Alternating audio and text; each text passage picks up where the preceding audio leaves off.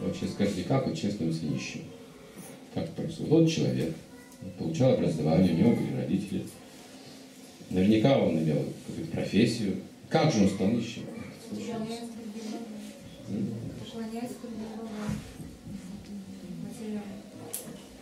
Нет. Потерял что-то. Нет. Если он полубогам поклоняется, он может быть очень богат.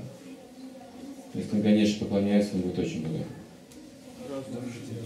М? Он, он потерял разум. Разум настоящий богатство. Так говорит, говорит шастры.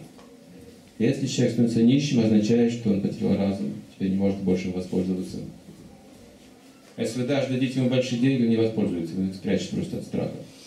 Нищий, цена не нищего такового. Он спрячет и будет сторожить их.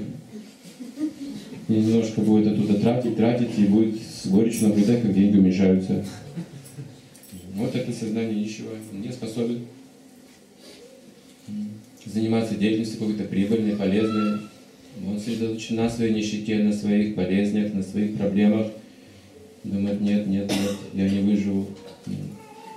Мне нужно прятать, прятать свое богатство, мне нужно с кем делиться, мне меньше останется тогда.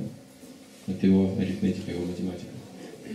Это сознание нищего человека, который теряет разум, так вот он в страхе живет. Вдруг завтра что-то будет, а вдруг завтра конец света. Надо крупу купить, пойти в магазин, соль побольше. Людей очень много, которые боятся жизни. Очень-очень много. Они, они в страхе живут. Таково сознание нищего человека. Или он еще называет его сторож денег. Если хотите найти хорошего сторожа денег, ну, нужно быть скупой человек. Дайте деньги скупому человеку, он их даже не потратит, спрячет просто. Сохранит их, да. И вот такие люди называются скупцы также. Они нищие, потому что скупцы. У них есть, есть все необходимое, но они не могут это тратить, брать и тратить нужное русло. Не могут разум правильно использовать.